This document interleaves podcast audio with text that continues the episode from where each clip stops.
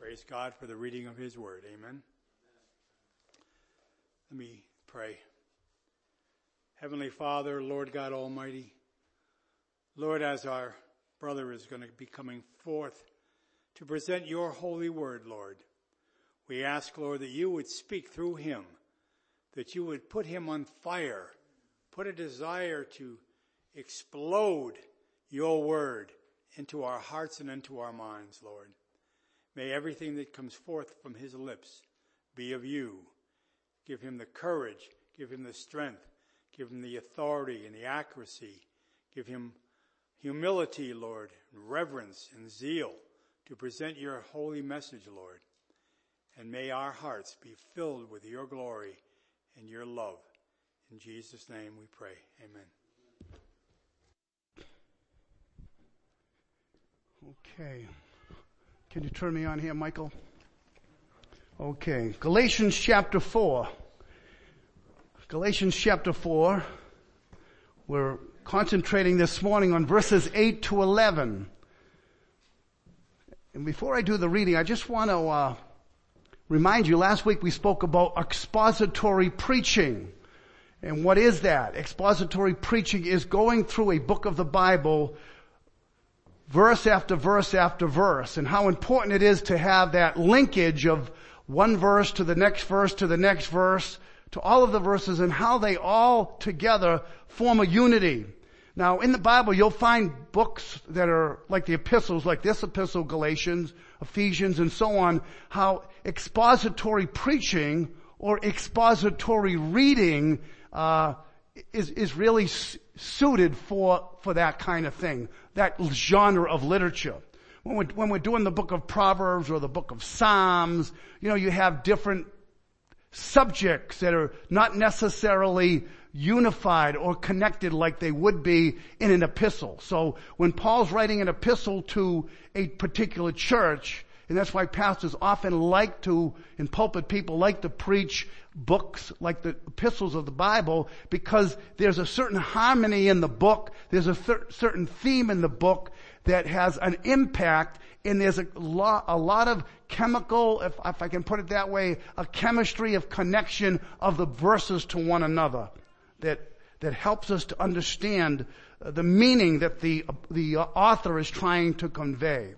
So I would encourage you not to just appreciate expository preaching, but to think of expository reading.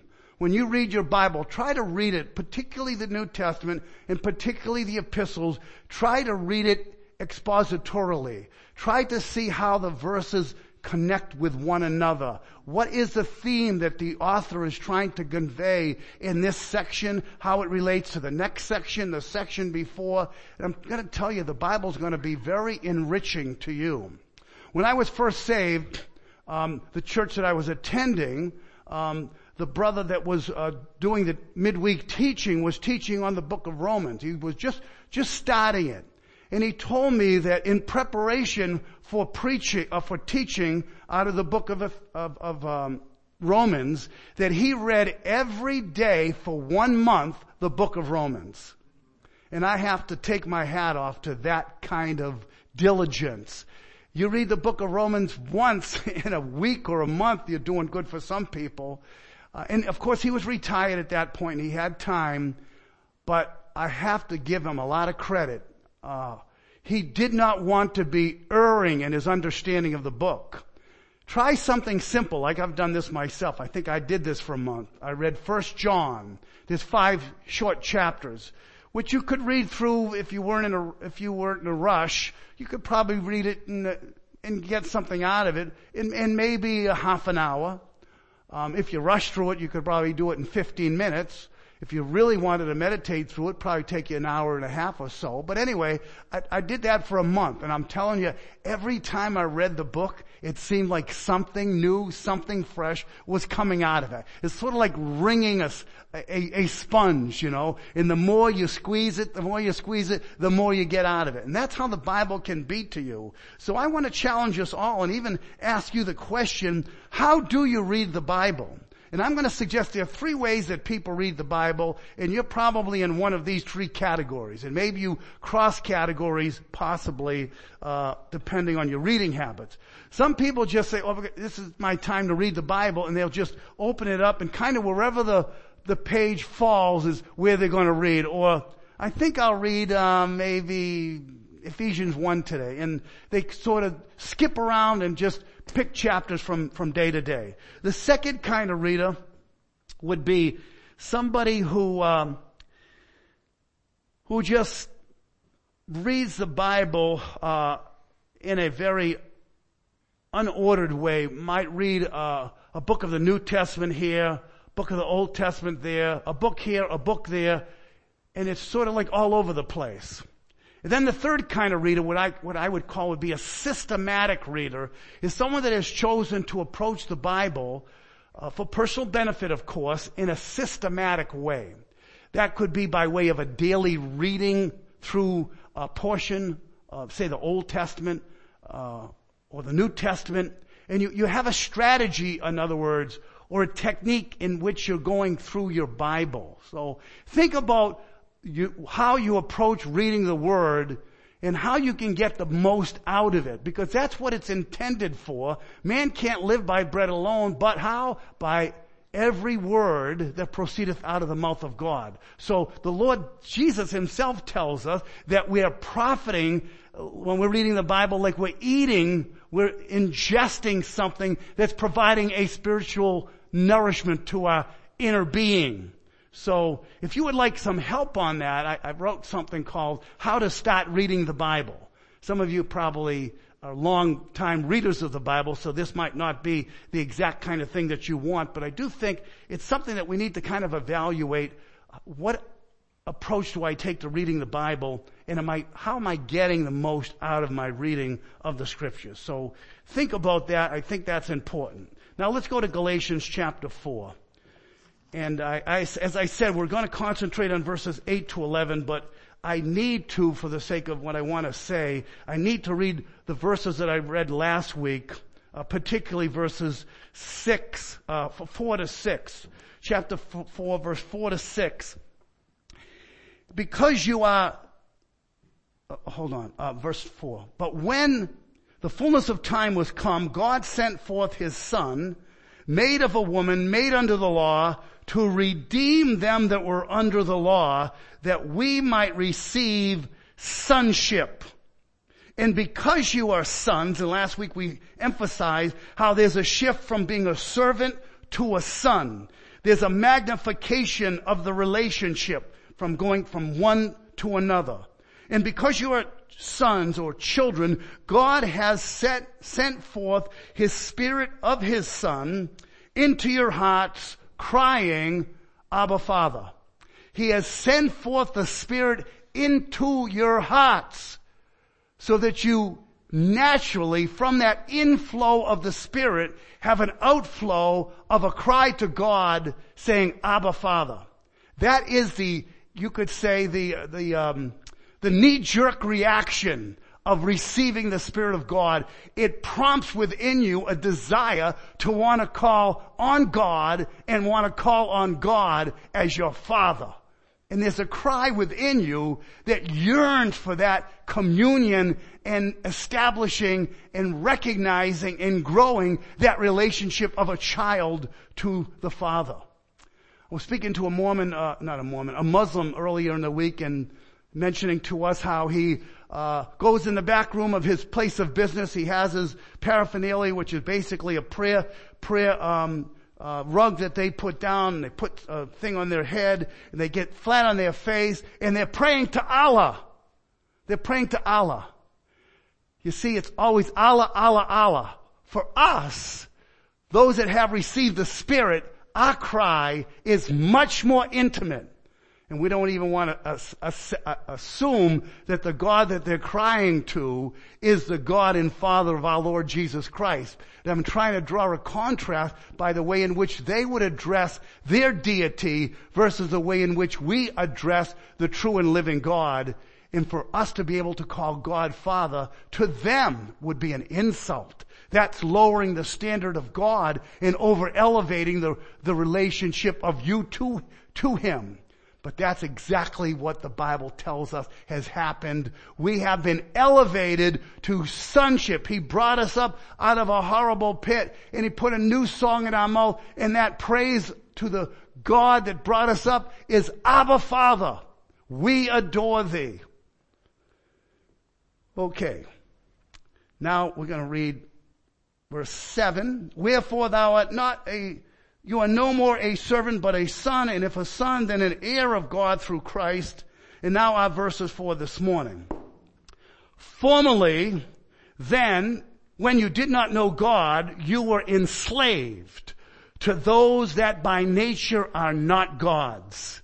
But now that you have come to know God, or rather to be known by God, how can you turn back again to the weak and worthless elementary principles of the world, whose slaves you want to be once more? Observe days and months and seasons and years? I am afraid of you. I may have labored over you in vain. May the Lord add his blessing to the reading of his word. I have something to say to you. As I said, it's important that I have read verses four to six because I want to emphasize something that I wasn't able to get to last week. When it, when it tells us the purpose of Jesus' incarnation was so that he would redeem us. In order for us to be redeemed, Christ had to become a person, a human being, so that in a body of a human being, he then had the capacity to be able to die. And Jesus was imperative about the necessity to die. Except the grain of wheat falls into the ground, it would abide alone. But if it dies, it brings forth much fruit. Jesus didn't come and couldn't just come to be a teacher like, like, like the Muhammads of the world or the Buddhas of the world or the philosophers of the world. They may teach you a way of life and it may, and it may be somewhat helpful to you. But Jesus didn't come to merely teach the right way. He came to die in our room instead. For this cause the Son of Man has come into the world. He describes himself that I, and if I be lifted up, will draw all men unto myself. So Jesus' intent was to die. For what purpose? To redeem us, to purchase us, and to free us from enslavement. That's what verse 7 indicates, that we were servants who were enslaved. But Jesus died in, in that redemptive act of His upon the cross for sinners like you and I, His elect people, we have been set free. Now, in the Old Testament, we have three chapters that parallel to one another on the subject of the cities of refuge. The cities of refuge were six cities that were set apart for the purpose of a manslayer. A person who had killed another person, whether accidentally or even intentionally, their instruction was for their own protection, the, the murderer or the killer was to escape and run as fast as he could and get to the city of refuge. Once he entered into the boundaries of that city, he was protected. If the avenger of blood, which would be likely the nearest relative to the individual that was murdered, is obviously enraged over the death of their loved one, has the rights to pursue that individual, and if he catches them, can put them to death. So it's almost sort of like a running away from getting tagged, trying to beat that person to the city of refuge and I think it wasn't the game hide and seek and when you got to the goal, the goal, is that what they call it? You, you couldn't be touched after that. You made it. You were safe. Well, that's how it would be for the one who was a murderer. He could run to that city and as, as soon as he crossed the boundary line, he was safe. But he was, if he was innocent, I shouldn't say innocent, yeah, innocent of the crime, he was protected. But he wasn't freed. He had to remain in those confines. He had to be first evaluated, had to be judged by the elders of the city to determine whether or not this was a first degree murder or whether, or whether or not it was an accidental murder. If it was intentional, the person would be put to death. If it was accidental, the person is not freed until something had happened. When the fullness of time was come, God sent forth his son, made of a woman, to re, under the law, under law, to be, to redeem those who were under the law. The person who was in the confines of the city of refuge had to remain there until the death of the high priest. Isn't that interesting? That somehow the death of the high priest creates a celebration of deliverance and of freedom. And if that person at that point in time, after the high priest dies, and he therefore is at liberty to leave the city of refuge, someone who might stop and say, what are you doing out here? You're supposed to be in the city of refuge. He could very easily say, uh-uh, the high priest has died. The high priest has died. The high priest has died. I'm free. I'm free to go. I've got liberty now. This is a year of jubilation now for me. I'm excited. I'm freed up. You might say, well, how does that relate to us? Were we guilty of the death of Christ? Yes. Listen to what Peter says. We always emphasize Acts 2 is Peter's message at Pentecost. Not much emphasis is put on Peter's little Pentecost message in chapter 3. When he says to them about how you crucified him, but the God of Abraham, Isaac, and Jacob has raised him from the dead. You prefer a murderer than that just one. And then he says this interesting line, I know you did this by ignorance. You did this by ignorance. You see, there is no forgiveness for presumptuous sins. Sins that are committed with a high hand. Now how could the Jews, and that's who's he addressing, have done it by ignorance? Don't confuse ignorance with innocence. They're not innocent from what was a comp, what, what they did in nailing Jesus to the tree. They were the ones that said away with this man, give us Barabbas and crucify Jesus. For sure. But Peter says, I know you did it by ignorance. It tells us in 1 Corinthians 2 verse 7 about the wisdom of the world. And he says, if the princes of this world knew, if they knew what? If they knew that Jesus was God manifest in the flesh, if they knew who this holy just one was, he says they would not have crucified the Lord of glory. They would not have. You know how Jesus could have proved his deity in a moment. He could have called down those angels from heaven. He could have just right there publicly have done all kinds of miracles. He could have changed his, uh, himself into a, the transfigured one that he did on the Mount of Transfiguration so that no one would doubt he could have done what he did when they said, said when they were coming to capture him, whom seek ye? And they said, Jesus of Nazareth. And Jesus' response was, I am. And they went backwards and fell to the ground. Jesus could have demonstrated that kind of power. He could have proven on the spot that he was divine. He was the only begotten son of God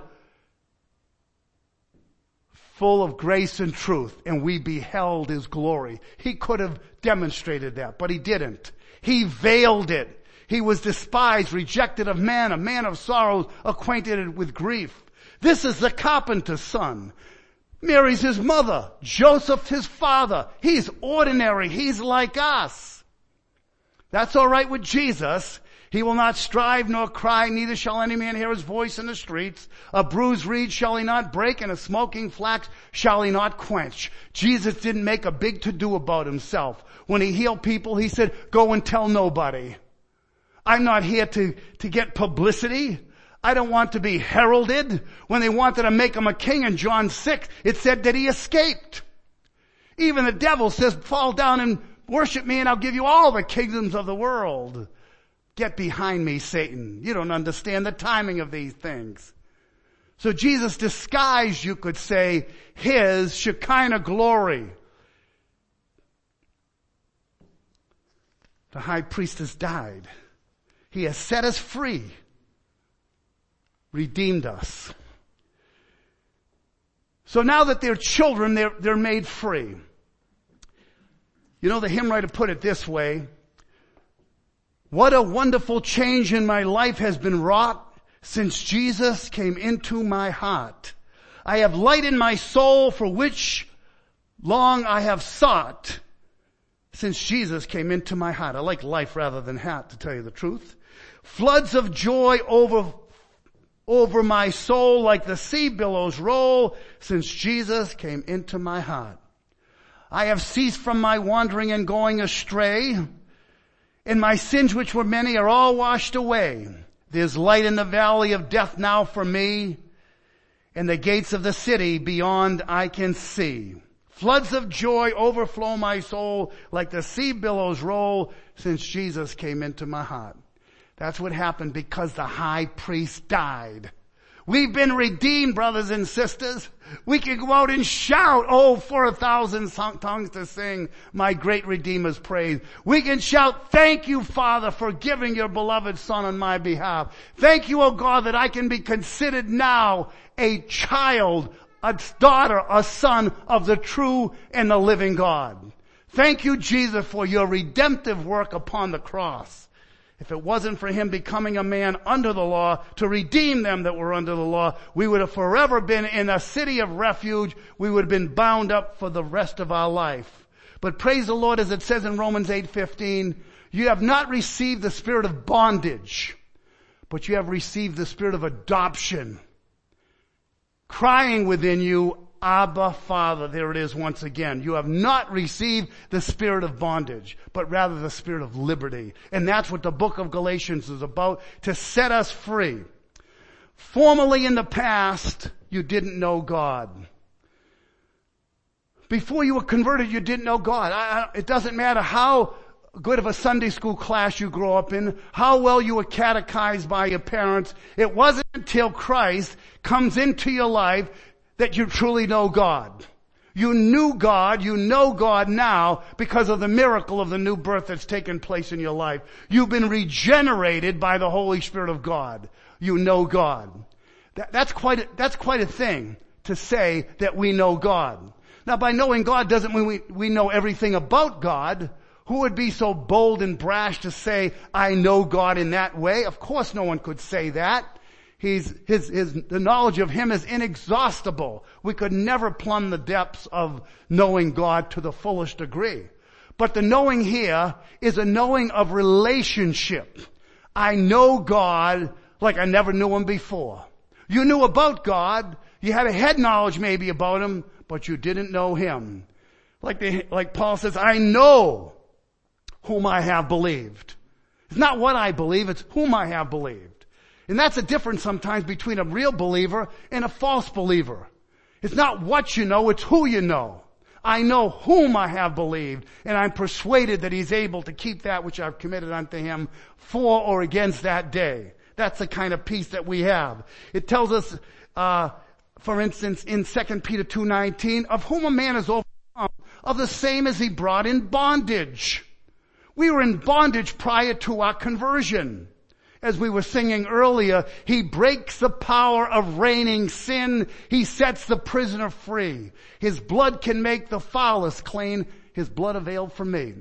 Now whether or not you think of yourself in the past as having been in bondage, the fact is that you were in bondage. Maybe you didn't demonstrate the, to the fullest the kinds of sins that others have committed, or you weren't the sinner of the worst sort, but you were a sinner you were disobedient. You were a child of this world and you walked according to the course of this world. But praise the Lord, the Redeemer has come. He set us free from the city of refuge because he died in our behalf. Everyone is enslaved who doesn't know God. everyone who doesn't know God is enslaved. And the only one that knows God are the ones that it says here, but rather you are known of God.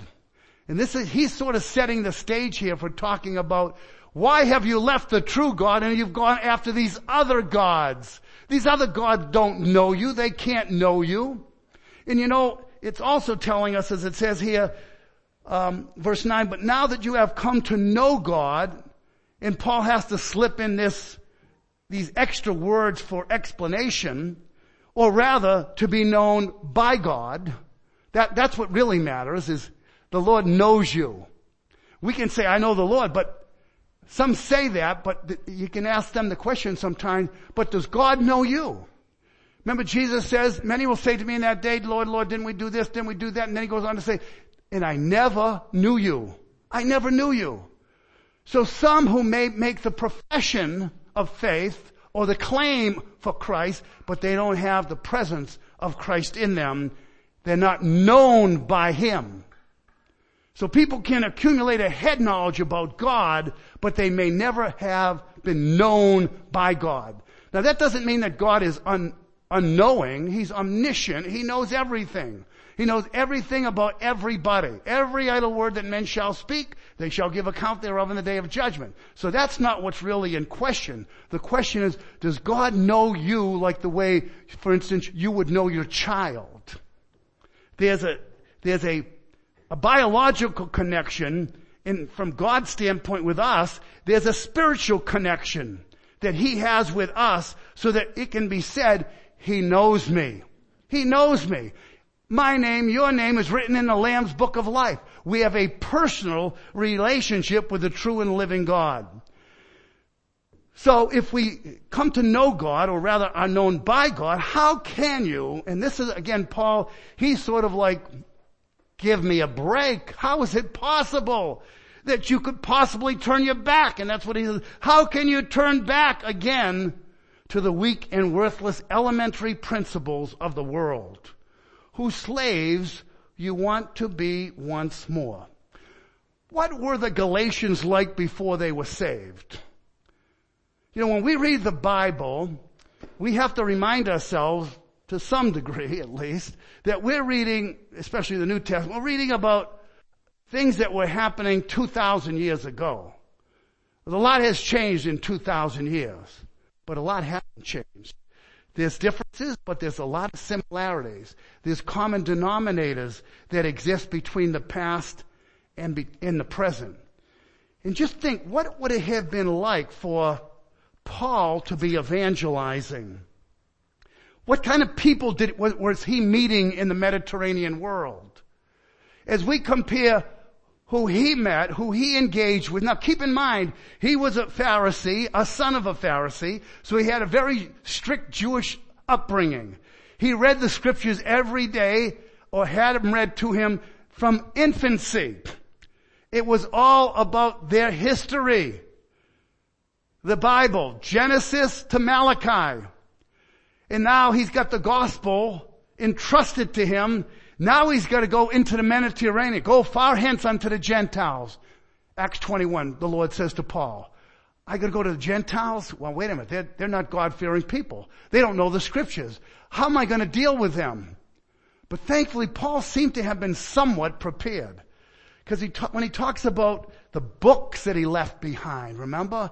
And he was, wasn't he telling Timothy to bring the books that I left, uh, at, uh, at Cloas, uh, I forget the words. He left them at uh, Troas. Yeah, uh, in the coat that he left behind, and so, and, and we know that when he's quoting different places, he's quoting the book of Enoch. He's quoting uh, Aratus and Menenides and different ones in the book of Acts 17. So when he went to Athens, he, he knew what he was going to encounter there but he saw it physically, and when he saw it, it says his spirit was stirred within him when he saw that the whole city was given to idolatry. That's Athens, for instance. Let me give you a little background about what Paul was encountering in his travels. And think about your own travels. What do we encounter as we're supposed to be witnesses, Jesus says, as you Father have sent me into the world, even so I send a, I, them, you sisters, you brothers, younger, older, we're all missionaries sent. But what do we encounter? Well, we encounter mainly American people, right? We have some foreigners. We're speaking to people that primarily, almost exclusively that we meet, speak English. Um, there are those kinds of things that we have in common. There might be neighborhood people. They might be people from the state, same state that you're from. Maybe somebody from the same school or college. So you have some of those common roots with people. But what are the kinds of people that we might be meeting? Atheists. We didn't have any atheists in the first century. And I'll explain that in a second. Everybody believes something. Now you might say, well, atheists are really, it's, it's, really a misnomer. No one's really, really an atheist. We could debate that point. That, my point is that there are those that classify themselves as atheists. They're the agnostics. We have the cults. We have other religions. We have the, we have the occult. We have the psychics. We have the NDEers. You know what those are? Those who believe in the near-death experiences, the ones who've written books that are on the top shelf about what they experienced after they die and where they went and everybody seems to have their own story. If everybody said the same thing, I'd say, boy, I wonder if the Bible's really right. But they don't have the same story, which makes you realize more that there's something behind the, this kind of movement. And, and I think it's a, it's a, it's a growing one and one that has concerned me a lot. And I've done a lot of reading and study on it, on it. And I've been tempted to want to go to their con, they have conferences all over the country of the near death experience people who claim that they had died on the operating table, they had a cardiac arrest and they were dead for 20 minutes or whatever, whatever, and they were, had a lot of body experience. I'm not, I'm not poo-pooing everything about it, but I just think a lot of that has a demonic spirit behind it that is fueling a, an attitude about don't trust the Bible. It's wonderful to die. It's, I wished I never came back. It was great to be out of my body. Can you imagine what that does to the gospel? Try to present the gospel to somebody and say, oh, you don't, you didn't experience what I experienced. I died and I went to heaven and it was beautiful.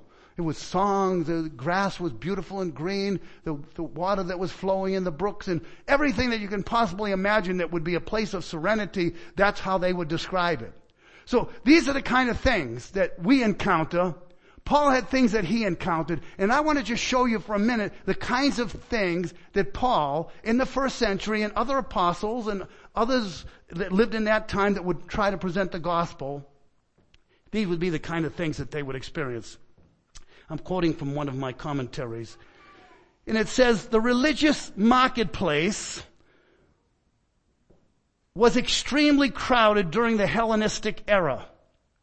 The Olympian deities in their Roman equivalents still had a place in popular religion. Mighty Zeus and his consort Hera, warlike Ares, these are all idols, these are all false gods. Erotic Aphrodite, prophetic Apollo, the virgin warrior Athena, Artemis, the huntress, Hermes, the messenger of the gods, Poseidon of the sea, Demeter of the field, Hestia of the hearth, Hades, the Roman Pluto, that's his, his name in the Roman lingo, the grim god of the underworld. Those were the kinds of gods, those were the kinds of beliefs that people held in Paul's day. Some city like the city of Ephesus their matriarch was the goddess Jupiter, or better known as uh, Diana. Was it Jupiter, right? I think that was the Roman name for, for Diana.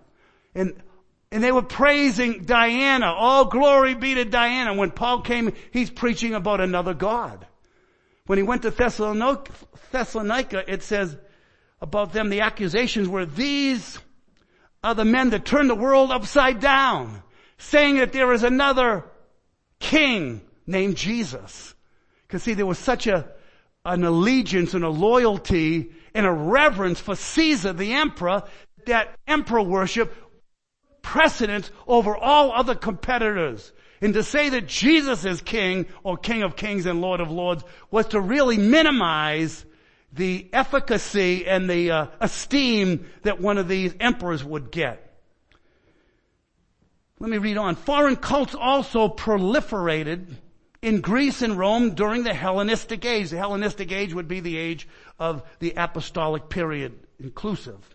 Um, there were widespread stories of his offering help for his followers, deliverance from shipwreck, healings, etc., compensated for his lack of a long history. Isis and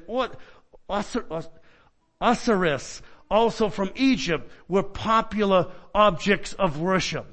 In addition to these major deities, there remained a host of local spirits and gods that attracted veneration through the empire.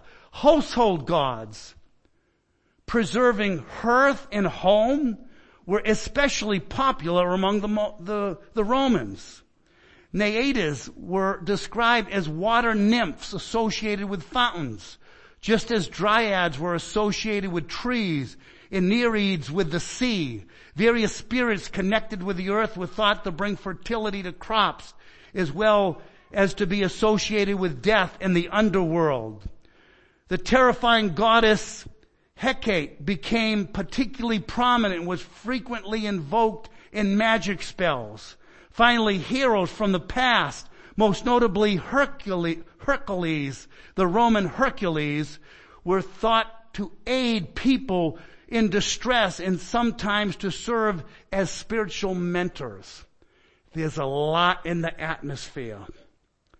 And when Paul's saying you have given up the true and living God, you have experienced this freedom from the redemptive work of our great high priest who died on your behalf when you were enslaved and now you're set free and you want to go back to the gods.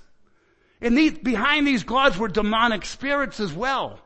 I heard, I think it was either a tour guide when I was in Athens or I read a book when I was in Athens that said, when you came up to the seacoast of, of Greece, you would see from the sea all of these gods and goddesses, uh, idols that were built all through the cities.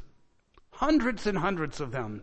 No wonder Paul says, I saw one that said to the unknown God. Cause there were so many gods that even had a God that was called the unknown God. Him declare I unto you. Can you imagine that? He just trashed all their, their idol worship and says, I'm going to tell you about the true God. How God anointed Jesus with the Holy Spirit, how He raised Him from the dead and he made him to be the Lord of all, and he's going to judge every one of you. And it said some believed, and some believed not.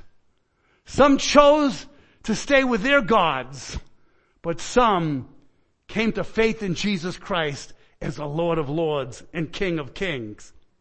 So you might say, what parallel? Because as we read the Bible, we want we want to see, don't we?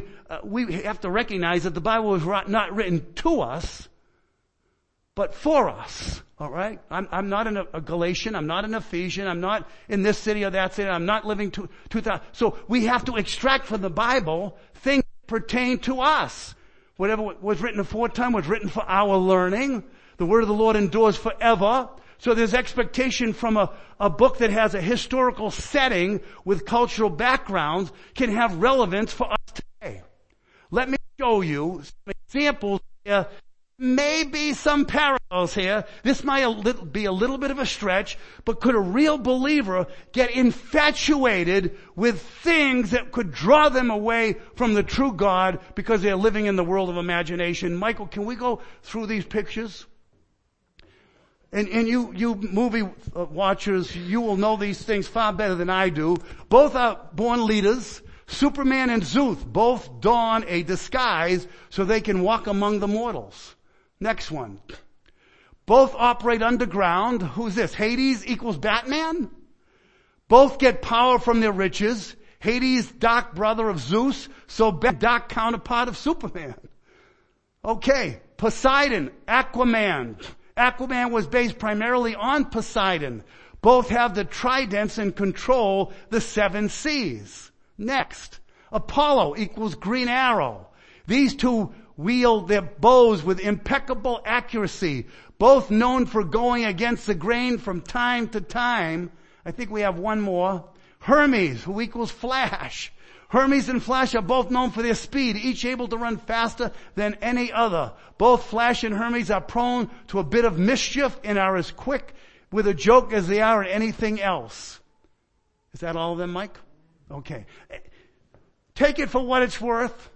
But is there not this world of infatuation, this imaginary world that sort of can draw a heart away towards this mystical, even though it's, it's, it's just fantasy, but fantasy can be somewhat of a reality to a person who's not in the real world.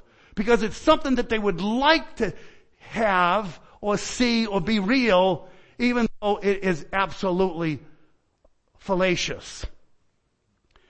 Paul is saying, how could you have turned back to these gods? Um, it could be debated uh, as, as we read on here about the turning back seems to imply as well that they've put themselves enslaved now to observe days and months and seasons and years. Some might say, well, they went back to pagan holidays and observances that were uh, associated with paganism. That's a possibility. I don't think the scriptures can be are definitive on that. But what what I think we can say for sure is though, Paul is saying that there is an analogy. Either way, whether they went back to pagan pre-practices in paganism, pre-conversion practices in paganism, or whether they are more than likely, I think the answer is they went back to Judaistic. They're going to, Ju- they're drawn towards Judaistic experiences and practices of days and months and seasons and years, festivals, Sabbaths and so on and so forth. That seems to be the thrust of the book of Galatians, that the Judaizers are in the background trying to draw the Galatian Christians back to the, to their ways. And Paul says in verse 11, I'm afraid I have labored over you in vain. This is strong language. Paul's saying, apparently my work in the gospel with you has been fruitless because it was just a temporary show. And I want to show you some verses in the book of Galatians where Paul indicates his personal frustration with their turning back or their sort of like Lot's wife, like uh, wanting to go back or Israelites when they come out of Egypt that their hearts are drawn back to the onions and meek, uh, uh, leeks and melons and they want to go back. Is it happening with the Galatians that they're going back? Let's look at some of these verses. The first one would be 1 verse 6. I'm astonished that you are so quickly deserting him who called you in the grace of Christ and are turning to a different gospel. The next one, 2, 4, and 5. Paul's talking about because of false brothers who secretly brought in, who slipped in to spy out our freedom that we have in Christ Jesus so that they might, what? Bring us into bondage or slavery to whom we gave place, or I'm quoting the King James, to them we did not yield in submission even for a moment, so that the truth of the gospel might be preserved for you. Now I want to stop right there for a second. Get back to that one, Michael. The previous one. Paul is giving himself as an example of someone who was not enticed away. You want, you, you want to circumcise Titus? Nothing doing. Nothing doing. He's a, he's a believer, he's a Gentile, he's going to be baptized, and that's what he deserves. That's appropriate for him.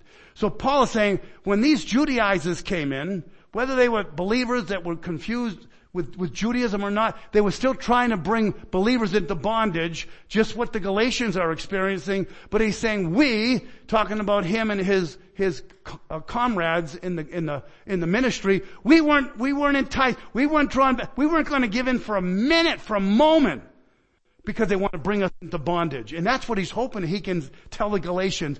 Don't be brought into bondage. You've been set free. Look at chapter 3 verse 1. Can we get that one up, Michael? Oh, foolish Galatians. Think of that calling them foolish. Galatians, exclamation point. Who has bewitched you? It was before your eyes that Jesus Christ was publicly portrayed as crucified. Again, he's embarrassed about their conduct. Next, Michael. This is all in Galatians now. We just read this. I'm afraid I have, I, I may have labored over you in vain. Next. I wish I could be present with you now and change my tone, for I am perplexed about you. Next. You are ser- severed from Christ. You who would be justified by the law, you have fallen away from grace. Fallen away from grace. Next verse. 5 7. You were running well. Who hindered you from obeying the truth? Is there one more? Yeah. 10. I have confidence in the Lord that you will take no other view and the one who is troubling you will bear the penalty whoever he is. So can you see the tension here in the book of Galatians? Paul is trying to set them back on the right path because others have come in that are drawing them back. Back from God to gods. From truth to error. From the fulfillment to the type. From the real to the images of circumcision and so on and all of those Sabbaths and feast days that all were pointing forward. He's saying, we've arrived. We're here. Why are you going back that to that? We're, we're, we're saved by grace now. Why are you putting yourself under the law? Oh, foolish Galatians, I am perplexed by you.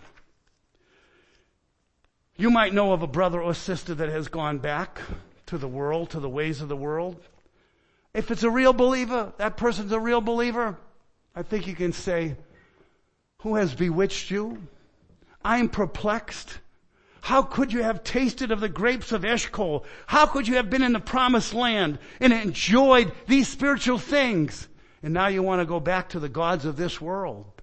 Those spiritual forces that you're venerating. And that's really what it is. It's a whole, the whole thing is a spiritual battle when you come into the field of God, it should, you've got to stay there, brothers and sisters. We've got to reap in Boaz's field. That's where we're going to get nourishment. If we go in another person's field, watch out. Watch what you see. Watch what you hear. It's unavoidable. You're going to see and hear things that are going to be very distasteful, but be careful that they don't ring a bell inside of your bosom that says, hmm, that's attractive. I think I'm I want to go to that. Be careful. And that's what I think Paul is worried about with them. I've labored in vain with you. I'm heartbroken. How could you go back? When we talk next week, we're going to talk about the heart of Paul for them and how severely concerned he was again about the direction that they were being pulled. Um, praise God, you're in church today. Praise God you're a Bible reader, I take it. Praise God you're praying to the Lord. Praise the Lord you're enjoying Him daily. Praise God you're, as the scriptures, avoid it, pass not by it, and, and don't turn toward, towards it. There are things that are attractive. There are the gods of this world. I don't know if you thought that there was any parallels there, but some of those kinds of forces are the kinds of things that make the ways of the world a little more appealing. You know, when the, when the Israelites were coming through the wilderness, they said, our soul loatheth this light bread. You just say, what? God gifted them manna from heaven, angels food it's called. And you're griping about that? It should have been more than satisfactory. Manna from heaven. Sometimes we can want more than what we have, and that's the true manna from heaven, the Lord Jesus. Isn't He? And that's what Paul says in this book. You are complete in Him. You are filled with Him. You have everything that you need before God to enjoy the things of Christianity. You know, brothers and sisters, we've got the best of the best. If we've got Christ, we can say, take the world, but give me Jesus. Because He is our fullness. The hymn writer said, I tried the broken cisterns, Lord, but ah, the waters failed. Even as I stooped to drink, they mocked me as I wailed. Now none but Christ can satisfy. None other name for me. There's love and life and lasting joy. Lord Jesus found in thee. Let's close in prayer. Heavenly Father, thank you for your beloved Son, our Lord Jesus, and thank you, O God, for your, your saving power. Not only saving us from our sins, but saving us from going back to them. And Lord, we pray as any one of us, Lord, could go back. We could forfeit the things that we know that are the best and get satisfied with the things that are falsely enticing. So Lord, we pray that you would help us to enjoy the manna from heaven, that we would taste those uh, grapes of Eshcol, that we would enjoy the milk and honey of the land in Canaan, and that Lord, we would not go into the fields where Lord, they will really never fully satisfy. Oh God, thank you for your precious word, for the many warnings that it gives us, and the many encouragements that we have from it. Help us, Lord, to stick fast, Lord. You are tr- our true and living God. And may we, Lord, not try to find any satisfaction outside of what, Lord, you provide by the Spirit through your word, the fellowship of your people as we love to worship you, Lord, and praise you and witness for you, pray to you and love you and live for you. Help us, Lord, we pray as we give you honor, glory, and praise in Jesus' precious and worthy name. Amen. Let's close by singing in our hymnal, Be Thou My Vision.